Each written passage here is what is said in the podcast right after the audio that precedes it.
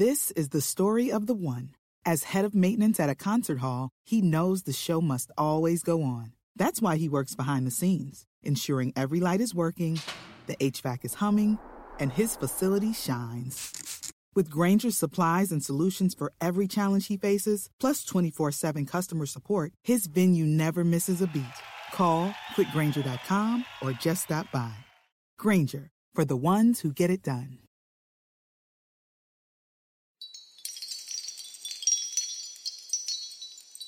This episode may not be suitable for all listeners. It includes extensive description of human remains, and it concerns themes such as sexuality and stillbirth.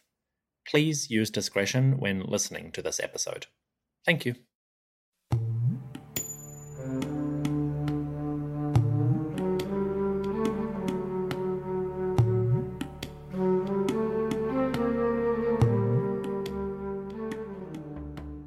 Salam alaikum. Peace be upon you. Welcome back to the History of Egypt podcast, episode 148 The Life of Tutankhamun. Today, we explore the daily life and experiences of the grown up king. As Tutankhamun matured, becoming a teenager and adult, his physical world changed. Today, we get a sense of what life was like for the young pharaoh.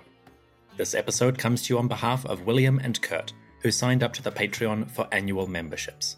That is wonderful, and I cannot thank you enough. On their behalf, we can make offerings for the health of the Pharaoh. To everyone listening, thank you kindly. May Jehuti, or Thoth, master of wisdom and knowledge, ensure that your medical treatments are effective and worthwhile. As usual, you can find information about this episode at EgyptianHistoryPodcast.com, and you can sign up to support the show at patreon.com forward slash Egypt podcast. Now then, let's visit the royal palace and see Tutankhamun's life.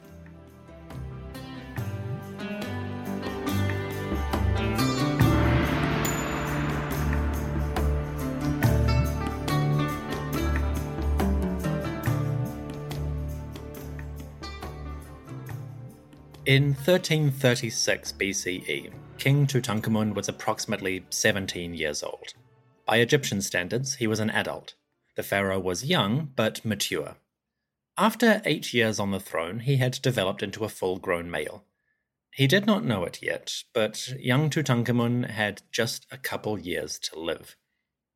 To understand Tutankhamun's life, we must begin with his mummy. The young king's body, preserved and wrapped, lay in his tomb for 3,000 years. Excavators found that tomb in 1922, and after a few years' work, they finally opened the coffins. The mummy of Tutankhamun returned to the light in November 1925. Howard Carter and his team painstakingly opened the sarcophagus, the golden coffins, and the mummy wrappings. Slowly, over several days, they unwrapped the king's body. What they found was not great. The mummy of Tutankhamun is poorly preserved. Today, the body lies in several pieces, and the overall condition is bad. That may sound surprising. If Tutankhamun's burial was intact, why is the mummy so damaged? Well, there are several reasons for it, and I will explain those another time when I discuss the tomb itself. For now, I will just say that the king's mummy suffered a bit during the process of mummification. Then, while it lay in its tomb, it decayed a little bit, and after discovery, the excavation caused further damage. So poor Tutankhamun has endured a lot in the centuries since his death. Today, his body is poorly preserved. That makes it difficult to study. The condition of Tutankhamun's mummy is a problem for scientists. X rays and CT scans can examine the bones and the skin, but when scientists notice damage or problems, it can be hard to interpret. For example, if the king's body has a broken bone, it may be difficult to confirm if the break happened before his death or after. As a result, every study over the past hundred years has reached different conclusions about this king. Scholars have proposed a variety of illnesses, conditions, and physical characteristics for Tutankhamun. In 2021, there is still a lot of debate. So, everything I'm about to say is a maybe. The king's life and his body is a little bit controversial in the academic sense. With that in mind, what can the mummy tell us? what do we know about Tutankhamun, the teenage pharaoh? By age 17, King Tutankhamun was approximately 167 centimeters tall. That's 5 foot 5. That seems to be roughly normal for ancient Egyptian males, so Tutankhamun was average height. Walking down the street, he would not stand out of a crowd. Tutankhamun may have been a skinny lad. His arms, legs, and torso are slender, and there is no evidence of fat deposits or extra weight, so it seems that he was on the slim side. His diet and exercise must have been reasonably healthy. Beyond the surface level, Tutankhamun had a few interesting features. Going to his head, we can observe a couple of traits. First, the king had an overbite. His upper teeth project forward slightly. The overbite seems to be inherited. Some of Tutankhamun's ancestors have it, and their mummies show the same feature. So that gives us an idea of the genetic family features. Apparently, members of the royal bloodline tended to an overbite. Next, Tutankhamun had a cleft palate. This wasn't a major problem, but it may have affected his speech or his eating. Cleft palates are tricky, they can have different forms and effects. But it is possible that Tutankhamun had a slightly nasal voice, as if he had a cold. Again, that is speculative, but it can be a side effect of this condition. If you are interested, I discussed the cleft palate more in episodes 143 and 144. Beyond the overbite and the palate, the king's teeth are healthy. In fact, they are surprisingly healthy. Excellent condition, according to a dental study. The king had all of his teeth, none were missing. There were no obvious diseases, cavities, or decay. So it seems that Tutankhamun had a good diet, low in sugar, and he kept his teeth clean or his dentist was quite skilled. Either way, good for him. However, Tutankhamun did have some issues with his mouth. As a teenager, the king faced a problem that many youths endure. You see, by the time he died, Tutankhamun's wisdom teeth were causing trouble. X rays and CT scans show that Tutankhamun had four wisdom teeth coming in. Three of them were healthy, they were emerging or erupting in a normal manner, so that's good. However, one tooth was going wrong. Tutankhamun's fourth wisdom tooth, tooth number 28 for those who are interested, was impacted. While emerging through the bone and the gums, this tooth got stuck. It could not emerge properly and it was pressing against the molars. That can be painful in many circumstances. And left untreated, an impacted tooth could easily lead to gum disease. So that was an issue. Tutankhamun had a good diet and he kept his teeth healthy, but nature had its own plans. The pharaoh experienced a problem that countless humans have suffered since. His wisdom teeth were coming in, and at least one of them may have been quite painful. Ouch.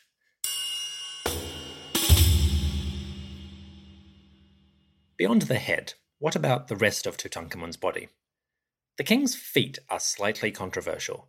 Different studies by X ray and CT scanning have identified possible issues with his feet. Tutankhamun may have had foot supination. Supination is a condition where the weight of your foot tends to roll outwards when walking. Normally, human feet should roll inwards, so the foot is basically going the opposite way. Supination is not necessarily a problem. You can lead a normal, mobile life. But if the condition is severe, it may cause stress on the ankles, hips, and back. So it is possible that King Tutankhamun dealt with some of those issues. Other studies have gone further. When Dr. Zahi Hawass and his team did a CT scan of the mummy, they suggested that Tutankhamun had a club foot, this is a broad term describing situations where the feet roll or twist under the ankle. Club foot may be severe or relatively mild. And even in extreme cases, the person can sometimes still walk on the foot. So, a club foot may have been an issue for Tutankhamun. But again, a lot of this is up for debate.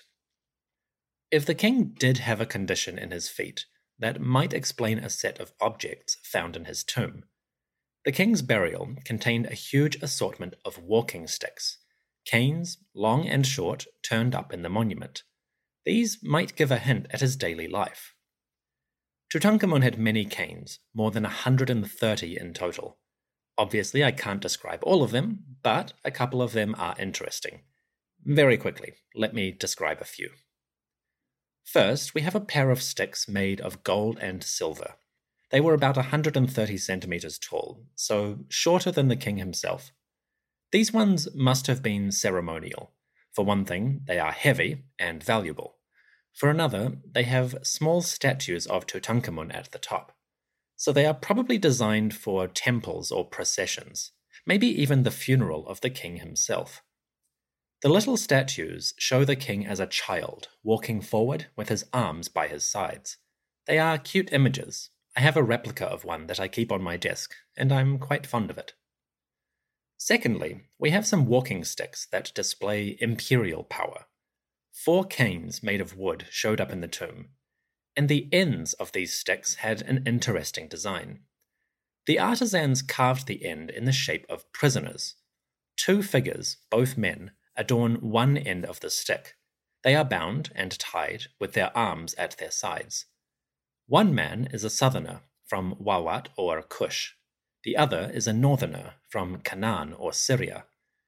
In other words, these canes present images of enemies, people whom Tutankhamun, as the pharaoh, needed to defeat. So whenever the king walked around using the stick, he leaned on the bodies of his foes. Symbolically, it conveyed Tutankhamun's power, his authority as the ruler of an empire. Finally, we have the best walking stick of all. This one is simple a long reed decorated with geometric patterns and hieroglyphs. It may not seem fancy compared to the other ones, but it is easily the most significant. You see, this walking stick bears an inscription that tells us how Tutankhamun acquired it. The hieroglyphs say, quote, A reed that His Majesty cut with his own hand. Tutankhamun cut the wood for this cane himself. On some expedition, maybe a hunting trip, he took an axe and removed this piece from the plant. So it was his personal walking stick, the one he made and used. The king's personal cane is about 181 centimeters long. That makes it taller than Tutankhamun himself. When using this item, the stick would have towered over the king.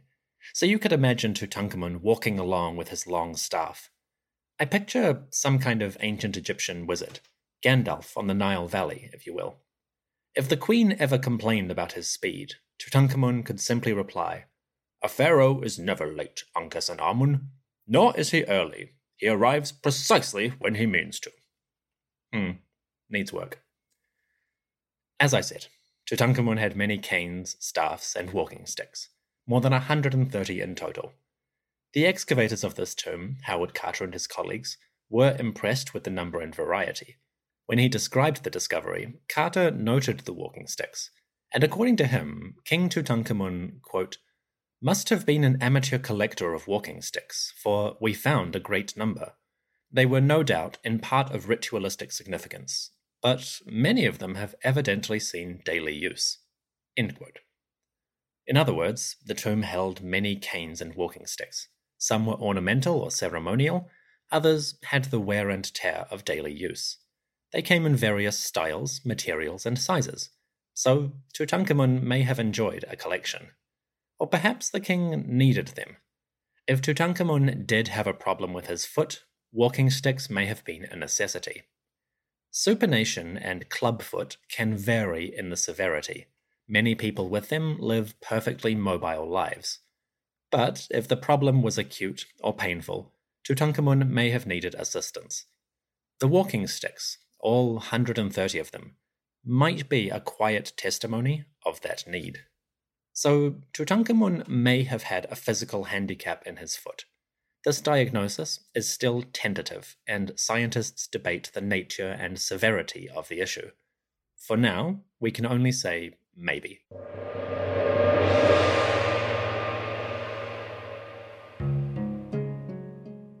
In 1336 BCE, King Tutankhamun was approximately 17 years old. He was a slender individual of average height. His teeth were healthy, but there were some issues, particularly from his wisdom teeth. The king had a cleft palate, that might have affected his speech. But overall, he was a reasonably healthy young man. That being said, Tutankhamun may have dealt with some physical issues. There is possible evidence for diseases that might have afflicted him, and I will discuss those in the next episode. Additionally, the king's physical body may have given him some trouble. It is possible that his left foot was a problem, and he may have used a cane or walking stick to help him with mobility. Again, all of this is uncertain. It is possible that some of Tutankhamun's issues, quote unquote, actually came about after his death. The king's body is poorly preserved, making it difficult to study with confidence. So we have some basic ideas and a simple story to tell, but for now, it's still a bit vague. Hopefully, future research will add more information. This brings us to the end of chapter 1. After the break, we will dive deeper into the physical evidence for Tutankhamun's lifestyle. Objects from his tomb give hints at the king's daily business. We also get a glimpse at the sad story of his children. Tutankhamun tried to father a child twice. The tragic results survive to this day. That is after the break. See you in a moment.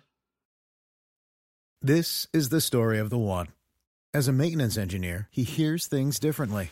To the untrained ear, everything on his shop floor might sound fine, but he can hear gears grinding or a belt slipping. So he steps in to fix the problem at hand before it gets out of hand. And he knows Grainger's got the right product he needs to get the job done, which is music to his ears. Call, clickgrainger.com, or just stop by. Granger, for the ones who get it done.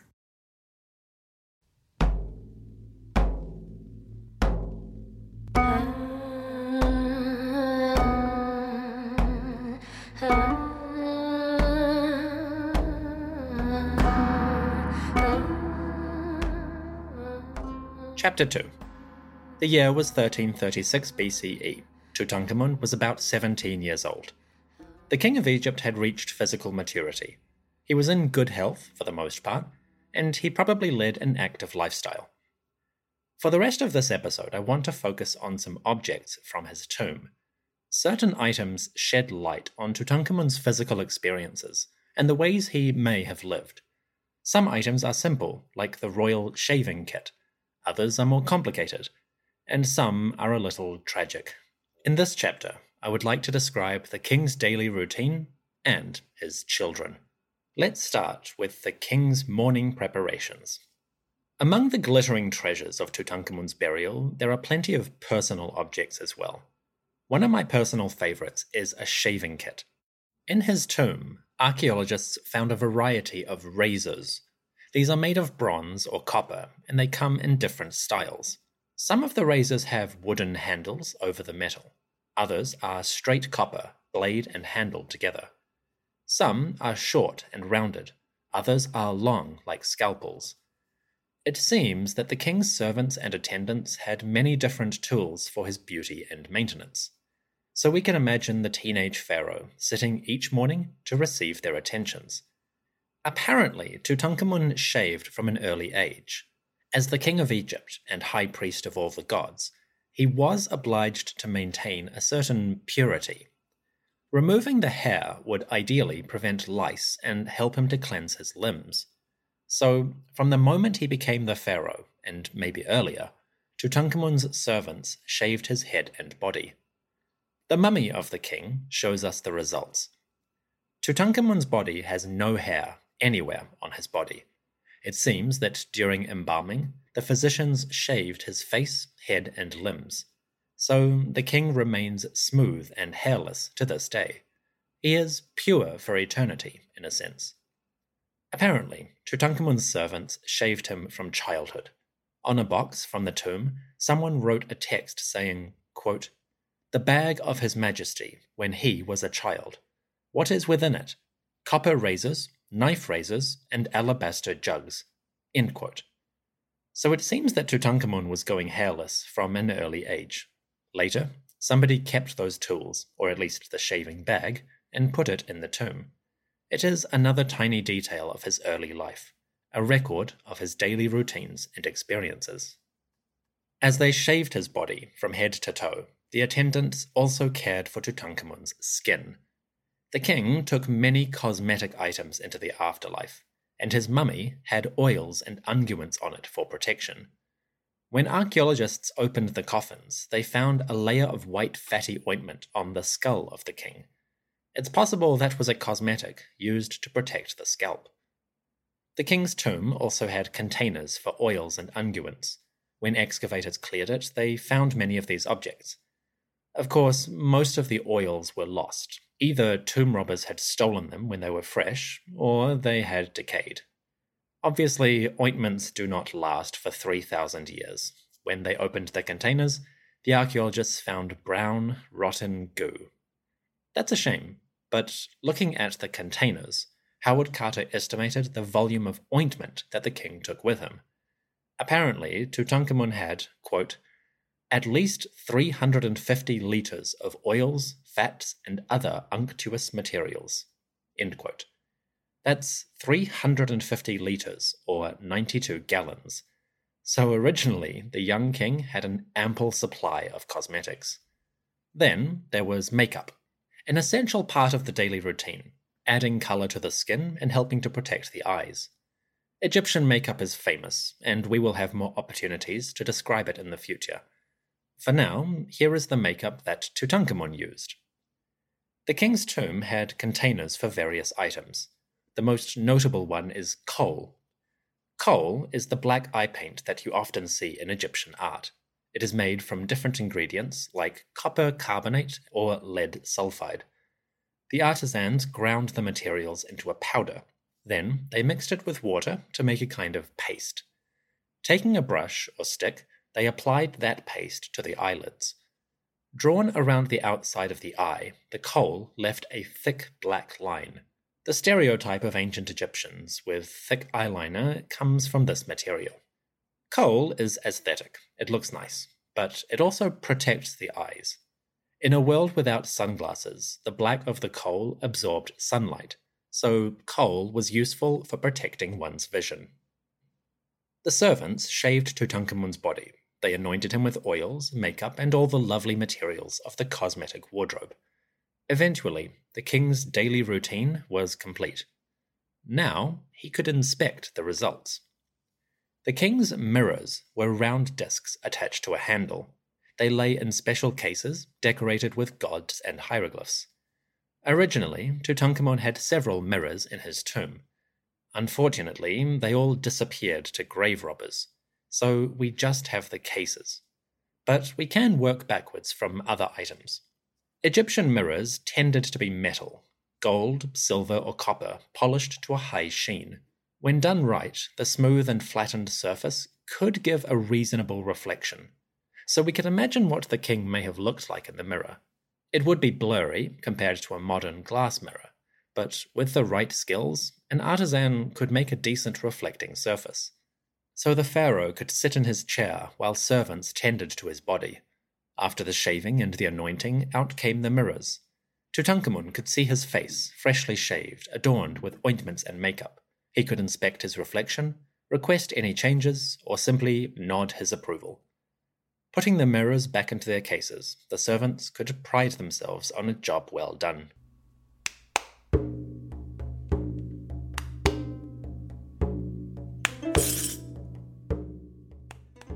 Tutankhamun finished his morning routine. From there, the pharaoh, clean of body and fresh of skin, could attend to his sacred duties, offerings to the gods, and all that. Afterwards, Tutankhamun attended government business. But eventually, he came to his leisure hours. We know that the king loved certain types of recreation, especially chariot riding and hunting. I will talk about that the next episode. For now, let's focus on the more intimate recreations. In the eighth year of his reign, Tutankhamun was about 17 years old. That means he was physically mature, and presumably he had the usual sexual appetites of a teenager. More importantly, he was capable of bearing children. So the final question for today is what do we know about Tutankhamun's offspring? Sadly, it is a tragic tale. We know that Tutankhamun fathered at least two children, but they did not make it to birth. As an adult, the king and his partner dealt with the agony of stillbirths. Twice, the royal infants died prematurely. So Tutankhamun tried to be a father, but misfortune came to his family. How do we know that? Well, the king's children were in his tomb.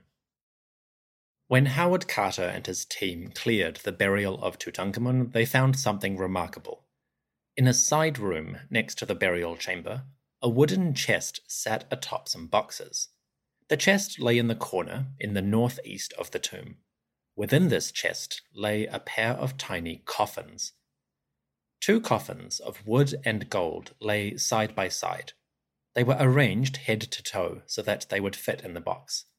The coffins are simple they are shaped like mummies with golden faces. Around the body, hieroglyphs referenced the bodies inside. I'll talk about the coffins in a moment. First, let's discuss their contents. Within these coffins, the team uncovered a mournful sight two mummies belonging to infants.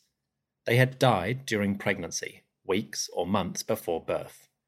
The mummies were both female, and they seemed to be the children of Tutankhamun. The infants were tiny. The first was about 26 centimeters long, 10 inches. This child seems to have died about six months into the pregnancy.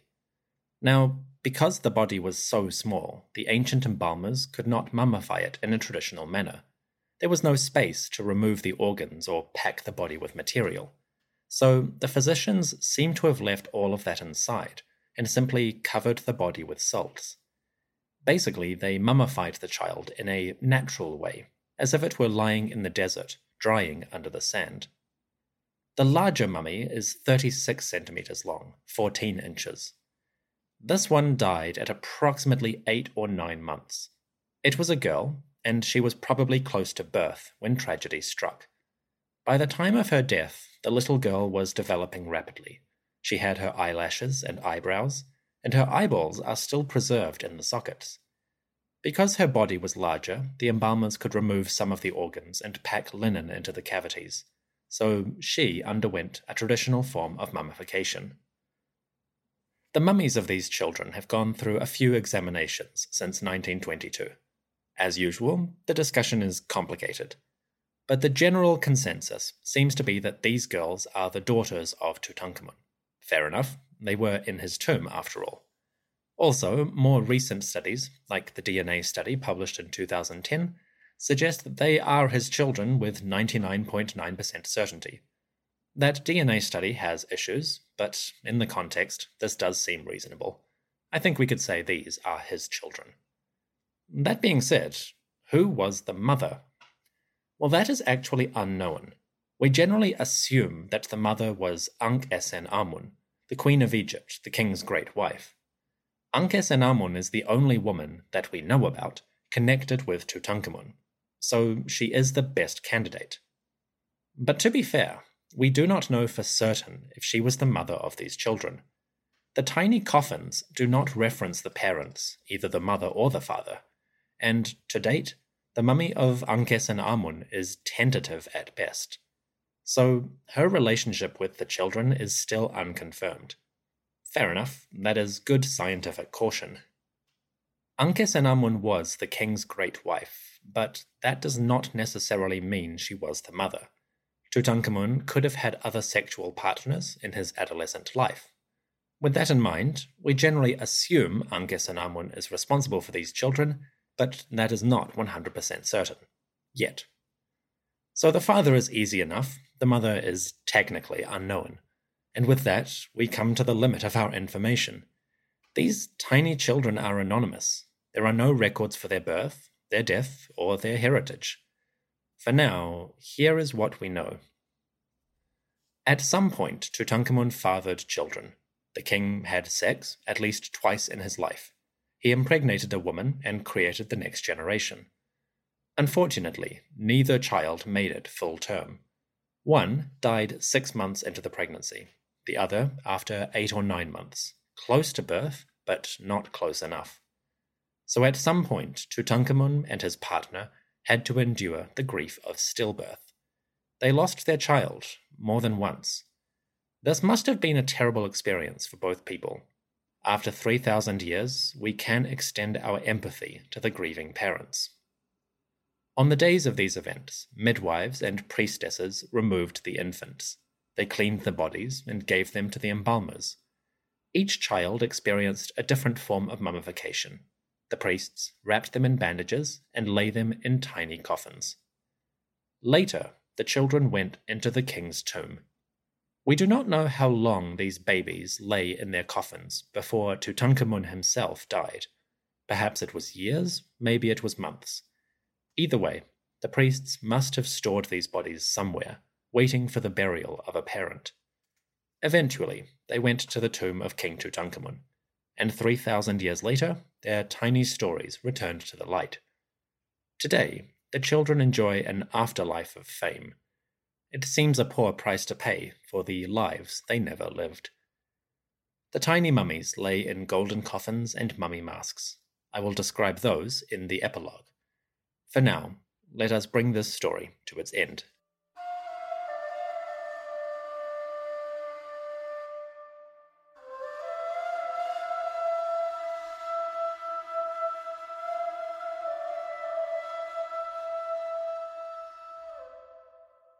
By age 17, Tutankhamun experienced his share of challenges.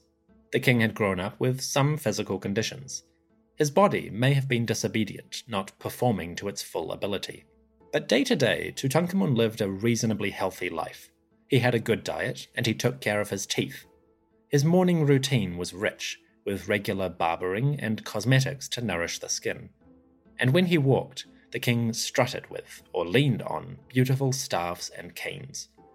One of these was his own item, a cane that Tutankhamun cut with his very hand.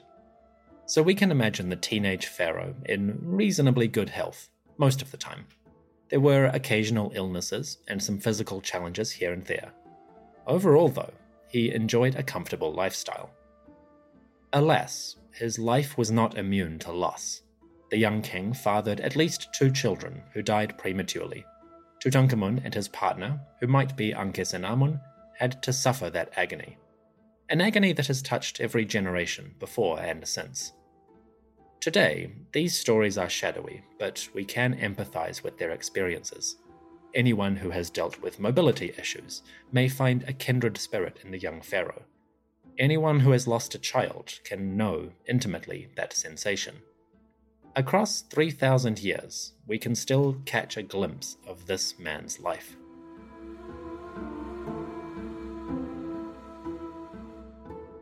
Next time, we cover a most important topic. Over the past few episodes, we have discussed the reign of Tutankhamun and its various achievements, the king's major policies, his initiatives. Well, Tutankhamun was a young ruler, and for most of his reign, the true power probably lay with his officials. We have introduced some of these men previously. Now it is time to get to know them properly. Ay, Horemheb, Maya, and others were the true authorities in Tutankhamun's government. On the next episode, we meet these king's men properly and see how they governed Egypt and its empire in the name of the pharaoh. My special thanks to Jeffrey Goodman, Keith Zizza, Ancient Lyric, and Luke Chaos. They generously provide music for me to use with their permission, and I am eternally grateful. If you enjoyed the sounds in this episode, or the show in general, please support the artists. Follow the links in the episode description to hear more of their work. Finally, my special thanks to Kyla, Evan, Kendra, Jason, TJ, Terry, and Linda. These fine folks support the show as priests on patreon.com. Their support is too generous. Thanks to them, I can afford a safety razor and blades for my shaving kit and if I ever need a walking stick, I can buy one, thanks to their support. Cheers. To everyone listening, thank you for joining me. I hope you are enjoying the story, and I will see you on the next episode. Now then, stick around after the music for an epilogue.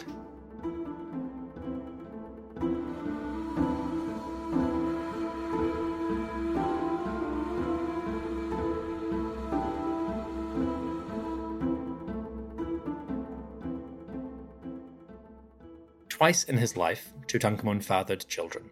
Sadly, both infants died before birth. The little girls were mummified, wrapped in bandages, and placed in tiny coffins. Then they went into the tomb. The two children lay head to toe in a box.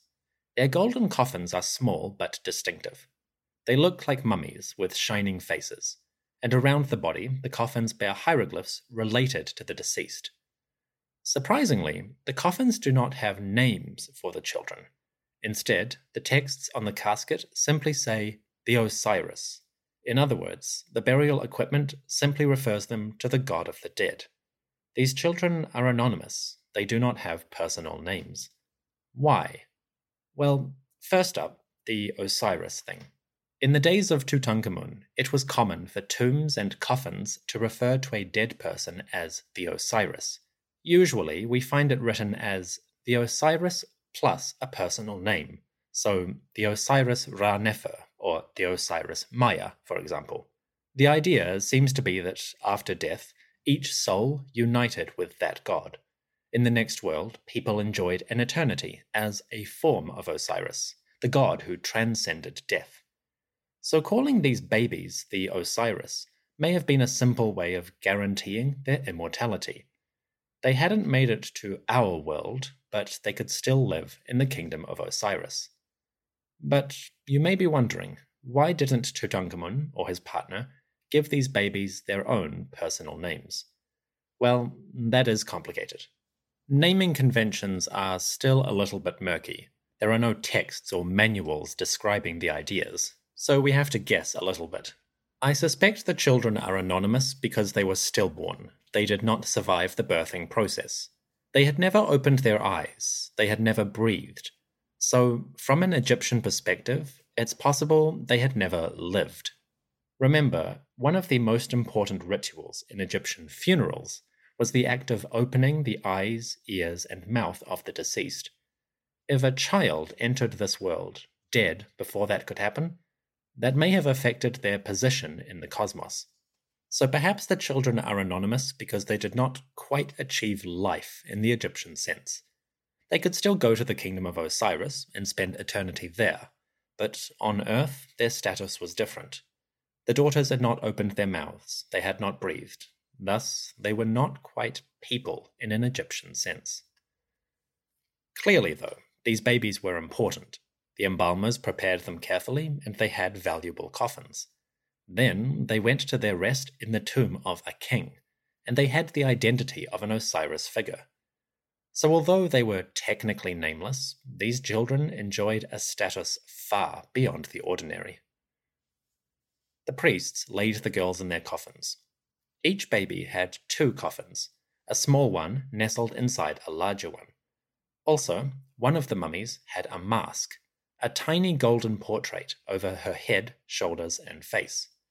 The mummy mask is minuscule, it is delicate, and a beautiful example of the goldsmith's craft. Looking at the tiny face, it is hard not to feel a touch of sadness. The other mummy, the larger one, did not have a mask. Well, actually, she did. It just wasn't in the tomb. When Howard Carter and his team opened these coffins, only the smaller child had her mummy mask. Was it stolen? Mm, not quite. It turns out that the artisans who made these coffins and the masks had trouble with the size. One of the coffins was too large to properly fit in the chest, and the priests had to cut part of the toes off to fit it in the box. The same thing happened with a mummy mask. It seems that the artists made a mask for the larger mummy, but when they placed her body in the coffin, the mask would not fit. They could get the mummy in, but only if she didn't wear the mask. That was a problem. How did they solve it? Well, it turns out the mask did survive. In fact, it was discovered about 15 years before the tomb of Tutankhamun. In 1907, excavators found a small cache in the Valley of the Kings. This was a pit with objects related to the funeral of Tutankhamun.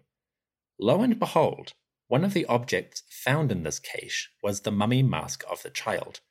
So, 3,000 years ago, the mask would not fit. The priests had to improvise, and for a long time, the little girl went without. Now, we have the mask once again. The golden coffins went into a chest together. They lay head to toe, like siblings sharing a bed. And when it came time to prepare the tomb, these tiny children went with the king. They lay in rest for 3,000 years. Today, they are kept in a secure environment, away from prying eyes. The children did not have names, as far as we can tell. Nevertheless, the coffin makers treated them as Osiris. Their little souls would enjoy the protection of the King of the Dead. The great God, Lord of the next world, cared for them in eternity.